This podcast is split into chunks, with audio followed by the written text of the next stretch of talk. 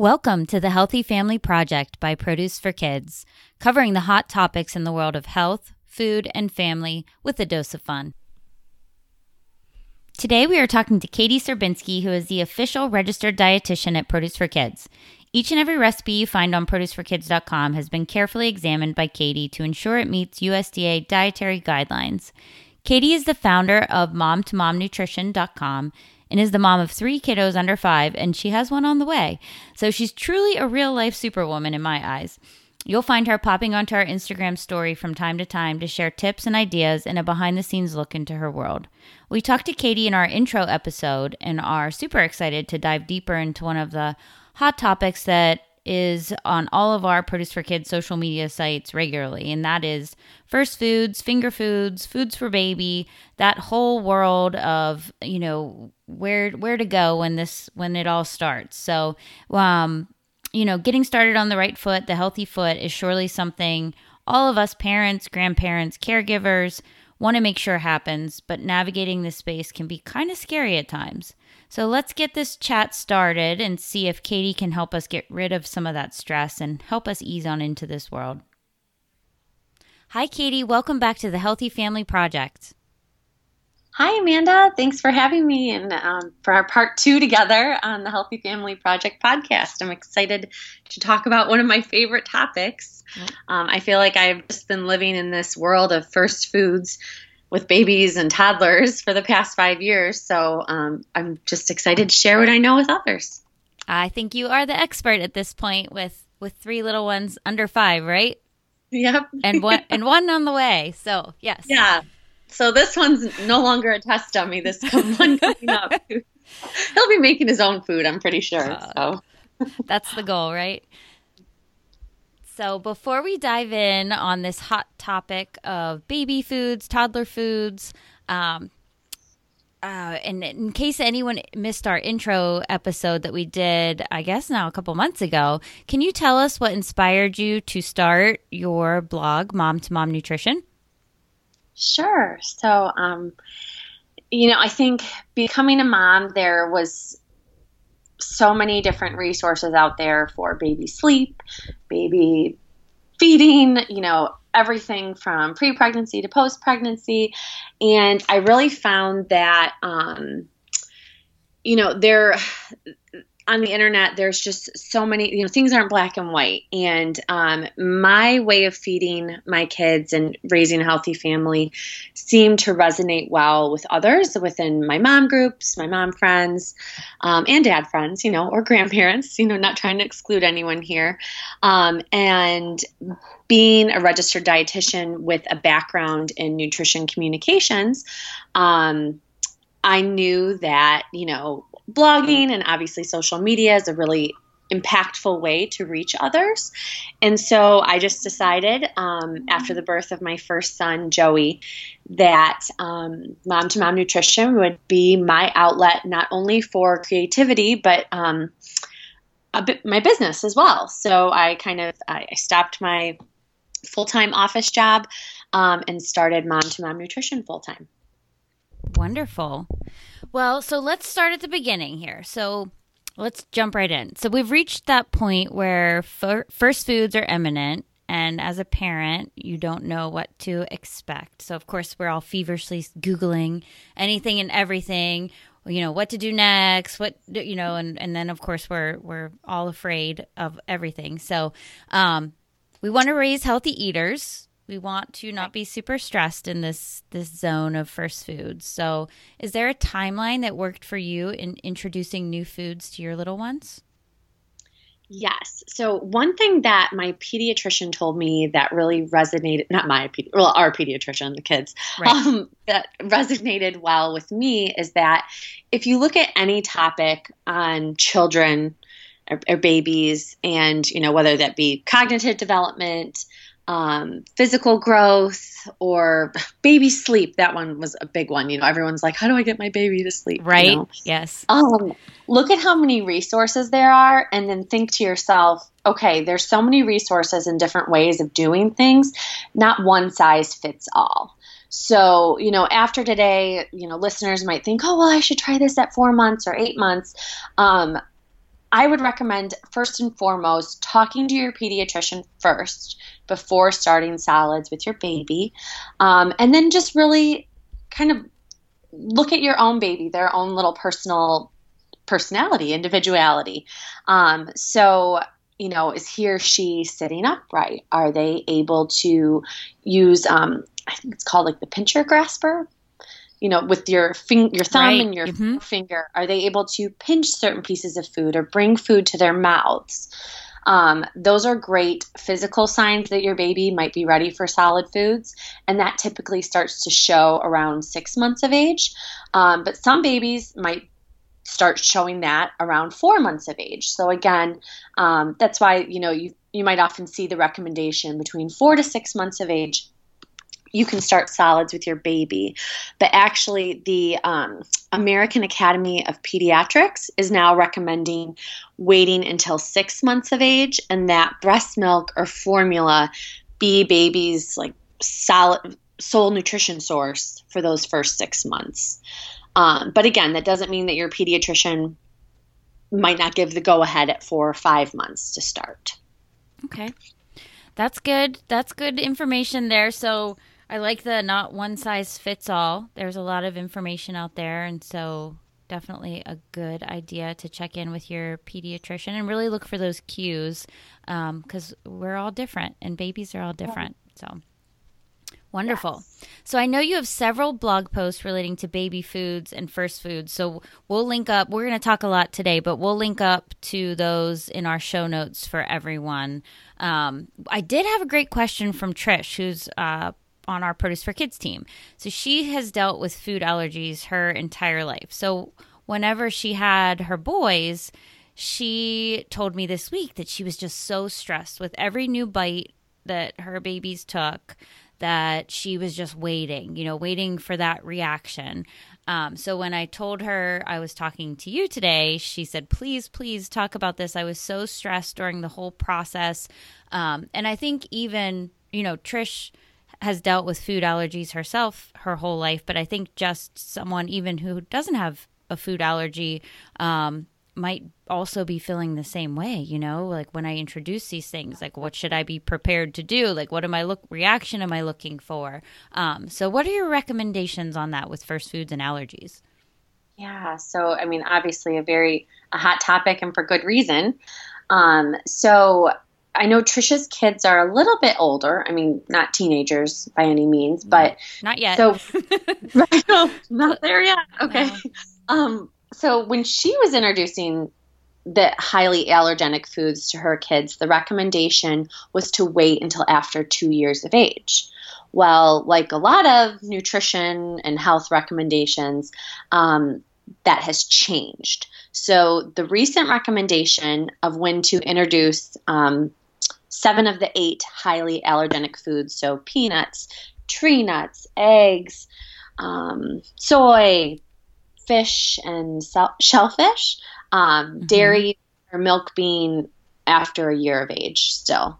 Um, is oh, oh, yeah. So it's um, the recommendation now is to introduce these allergenic foods at six months of age or when you begin introducing solid foods so no longer waiting to that two year mark um, mainly because researchers have found that the longer we wait to introduce these allergenic foods the greater the likelihood of a child developing an allergy towards them. So, um, which is nerve wracking because, you know, imagine a six month old and you're trying to give them a little bit of nut butter and you're just, again, sitting there waiting, like, oh, my poor baby is right right you know, but.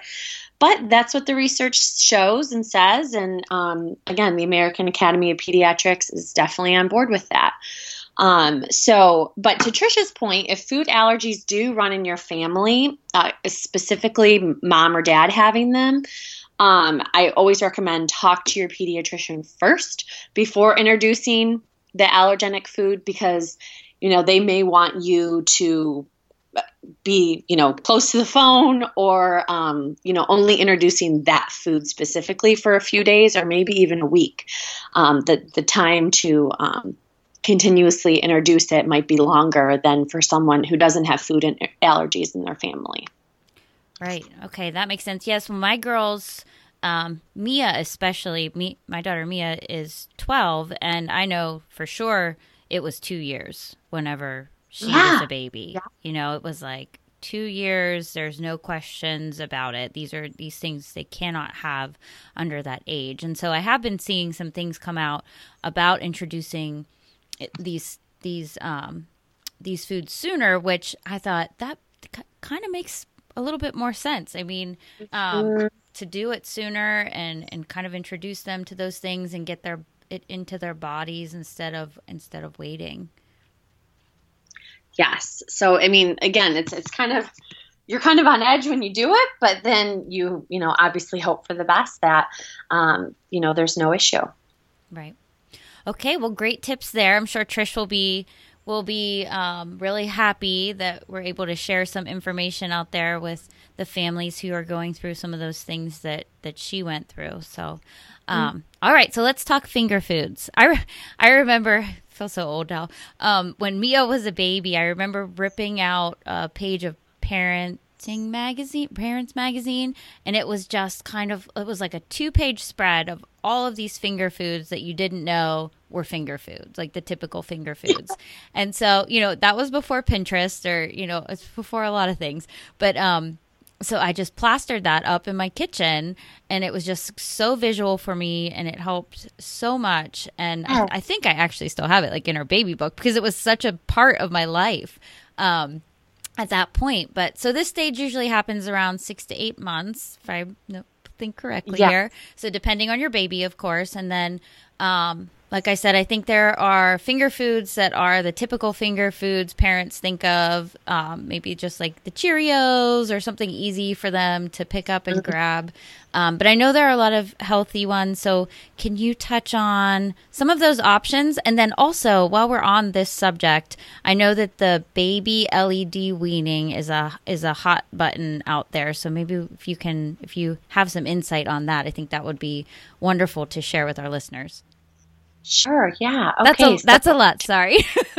No, I know. I'm like, well, I hope they don't mind me talking for a while, but this is good. No, this, the finger food stage is kind of like that ah, moment where you're, again, still a little worried. Oh, are they going to choke on that? Or can they really chew this? You know, babies, they don't have all their teeth yet, you know, but um, it's also that moment when you're kind of like, all right, everybody can sort of eat the same thing. You know, you're not necessarily um, making something special for baby. That's kind of the end goal with um, introducing finger foods. So, um, I think what I'm going to do here is start with the baby led weaning, the baby led weaning, Okay. led weaning. Mhm. Um, and then we'll go into more about the finger foods if that works. That's perfect.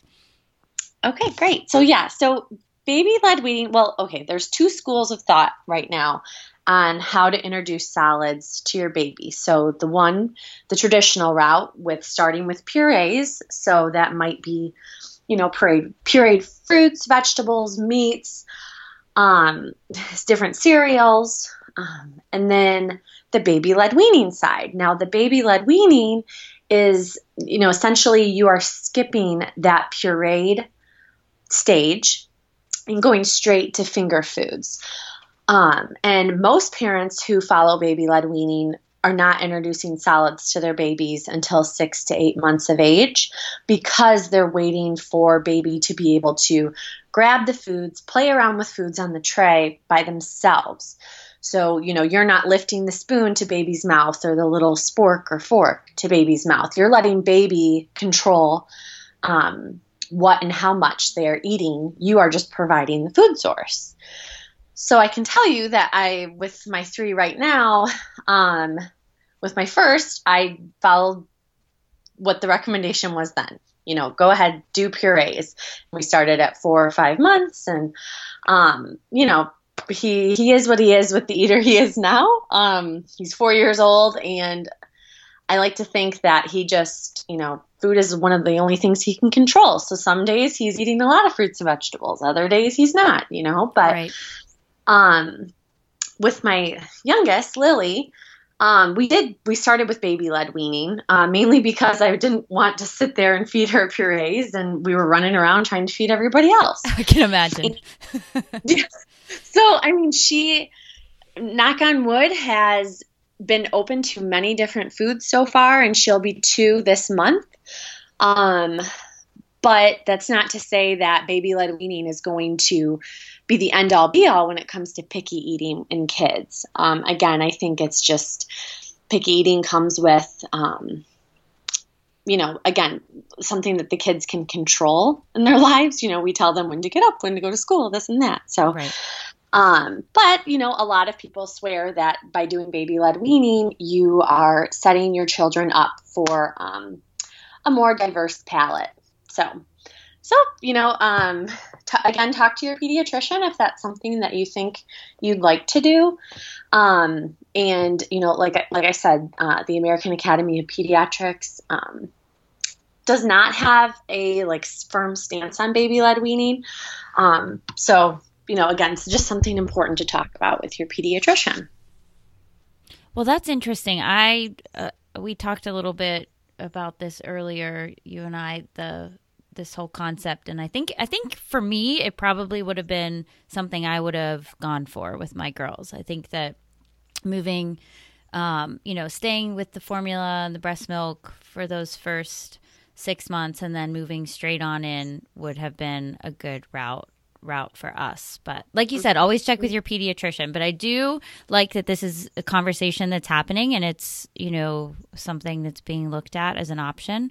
Um, so that's always good to get that conversation started because you know, it's and the convenience factor as well. I know you with the two other little ones. It's like, okay, how do I sit here and make sure the others are safe and sound, and while I'm, you know, taking the time to to feed over here.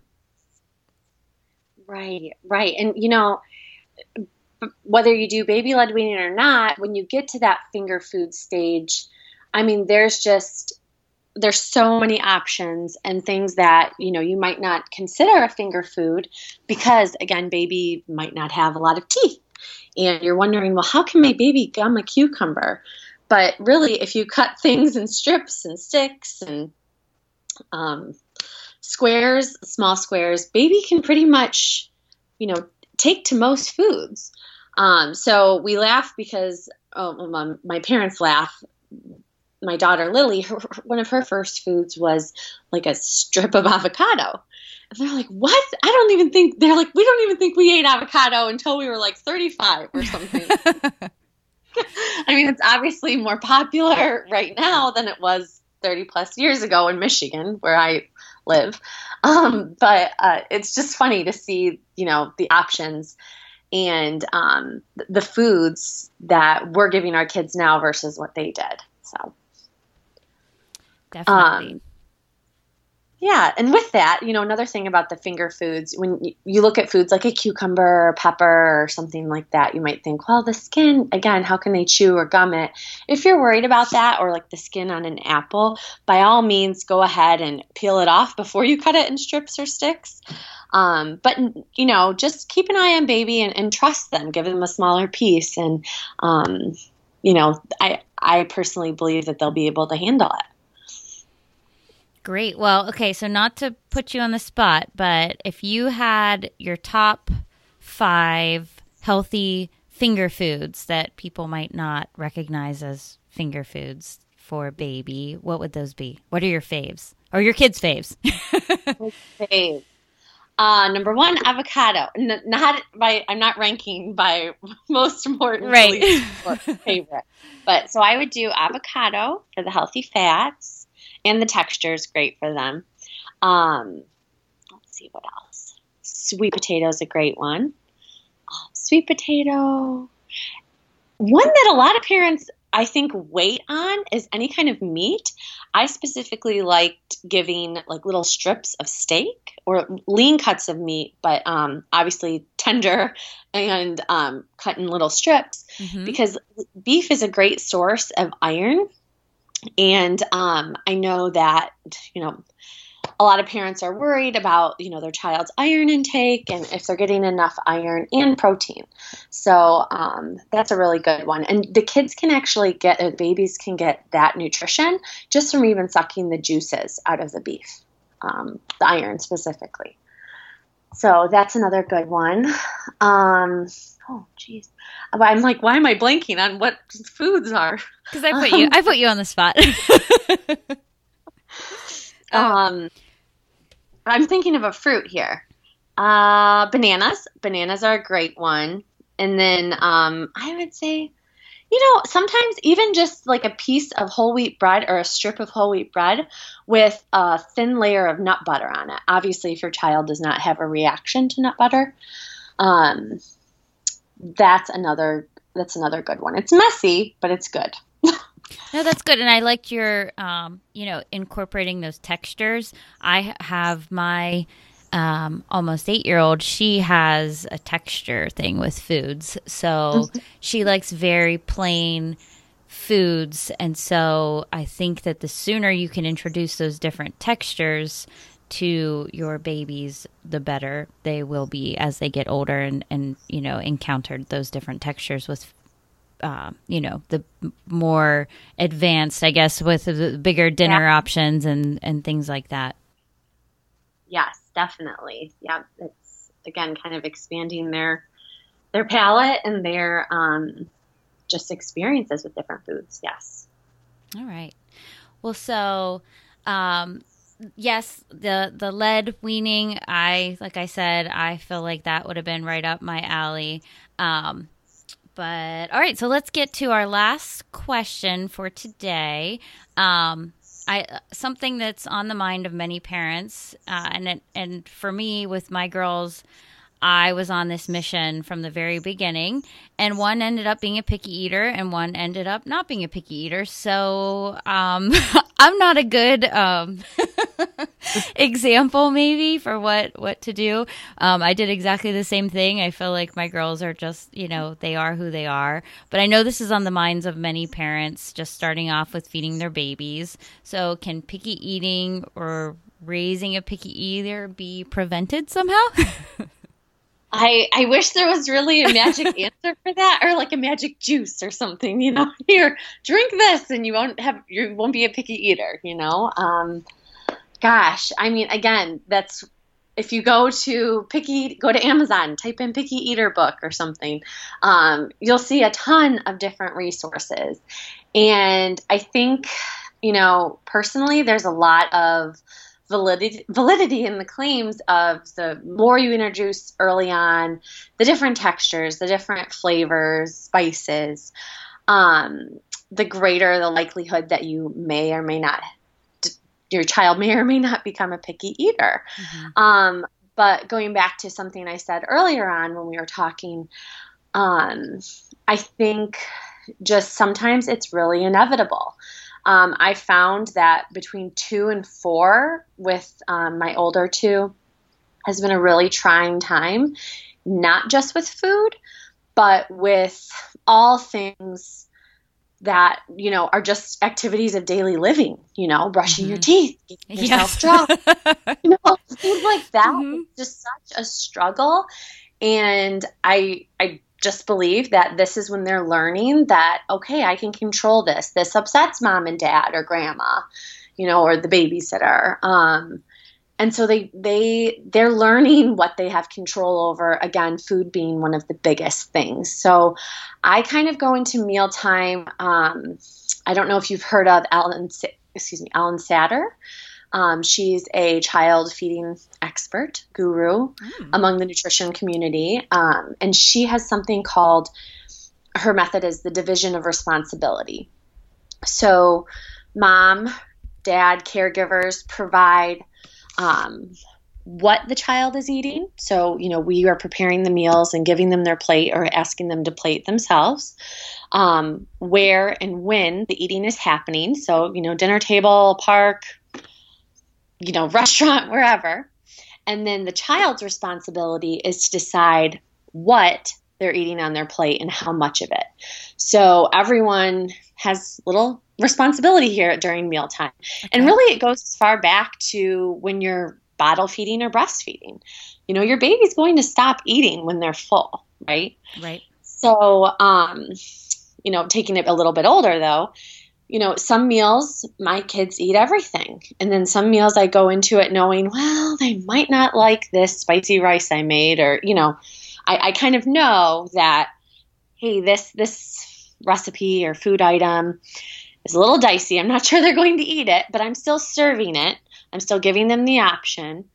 Um, and if they decide not to eat it, that's their choice. So it, it sometimes it uh, for me i've had to be careful with food waste. So i might not plate as much myself knowing that i'll eat what they don't eat. Um, right. Yes i know that that uh, very well. Yes right. You're like i'm the leftover person mm-hmm. here. Um but and, and then it also is like okay well you're sending your child to bed hungry. So with this division of responsibility i always ensure that they have some people call it a safe food, you know, something on their plate that I know that they'll eat. Um, and then I also have an option for them, one option um, that's offered. Sometimes I do every night, depending on what the meal is, or, or I try to do it once or twice a week. Um, now, for my kids, that is a bowl of cottage cheese, which is very healthy and nutritious, and um, you know a lot of protein. But if they're saying they're hungry and they're starving and you know, gosh, mom, I didn't like this dinner, or whatever they come up with, you know. I'll say, all right, well, if you're still hungry, you can have a bowl of cottage cheese, but then kitchen is closed. Um, that's my way of doing things, but I mean, when the babysitter's here, my husband's home, I and I'm not. I try to just, you know, I don't ask what did everybody have for dinner. I just, you know, they know when mom's around. This is these are kind of our food rules, you know. I like that. I like the idea of a safe food. We do that a lot with um, my younger daughter. I, f- I have found that if she has something that is, you know, that is safe for her in her mind, then she's more likely to eat some of those other things around it. Um, so I do. That's that's definitely a good route to take. It's worked for us. Um, so and then again back to like you said about the, you know the the kids being different and how and I said, you know, both of mine I, I tried to do the same thing with foods and they both ended up one picky, one not. But I do know my younger daughter there's other things outside of eating that I see her also, you know, the socks, the way her socks feel and the way, you know, certain these things that she wants things a certain way. So I just feel like, you know what? This is who she is and I'm going to work with her not against her.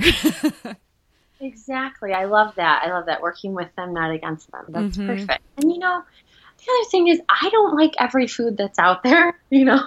I mean, I can't if I'm not giving myself the same expectation, like why should I expect that of them? You know? Right, exactly. So, but chances are I wouldn't be serving it anyways, but you know, right. just in case they're at somebody else's house too. So Exactly. Well, I can't thank you enough for being part of the Healthy Family Project, for coming back on today, and of course for serving as our official registered dietitian at Produce for Kids. We we lean on you so much and are so grateful to have you as part of our team. Um, so we wanted to add a little bit of fun, an extra element to this podcast. So next week, tune into our Instagram story. Katie will be on the story, giving you a real look inside the everything you know that we kind of talked about today and um, into her world. So that's always fun. So we can't wait for that. So tune in next week. Um, and then, Katie, besides finding you on the Produce for Kids blog, can you tell listeners where else they can find you? Of course, yeah. You can find me online. Um, my blog, my website is mom2momnutrition.com. Um, you can also find me on Facebook at Mom to Mom Nutrition. Everything's Mom Nutrition here. Um, and um, same with Pinterest and Twitter and Instagram. So, Instagram, I will say, it's just Mom Nutrition.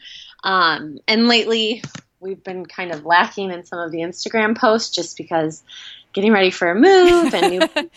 I won't tell you what we've been eating, but uh, I was gonna say, wait a second, you're busy, you're moving, you have three kids under five and expecting another, and you're not keeping up with Instagram. but I know, right? There's only so much time in the day, right? I do. Follow, I read everybody else's stories though, so it's just priorities, right? yes. Well, thank you so much, Katie, and we, I'm sure we'll be talking to you again soon on an upcoming episode. Great. Thank you, Amanda. Have a good day. Thanks for listening in today. I'll be including relevant links in our show notes, including information on the baby led weaning and relevant content from produceforkids.com. Check out Katie's site, Mom to Mom Nutrition, for new content on all things baby and toddler eating. And then, like I mentioned, Katie will be on our Instagram story next week, giving a behind the scenes look at what real life toddler eating looks like. Uh, so that should be really fun. But if you do miss it on the story, we'll add it to our IGTV, which is on Instagram. And then we can also pop it up on our Produce for Kids Facebook page. Visit our website, produceforkids.com, for more than 400 registered dietitian, family approved recipes, tips, and more. And then, as you know, you can check out regular content on our social media outlets Facebook, Twitter, Pinterest, Instagram, as well as YouTube. And questions and comments and episode ideas can be posted on healthyfamilyprojectpodcast.com. Be sure to subscribe. Talk soon.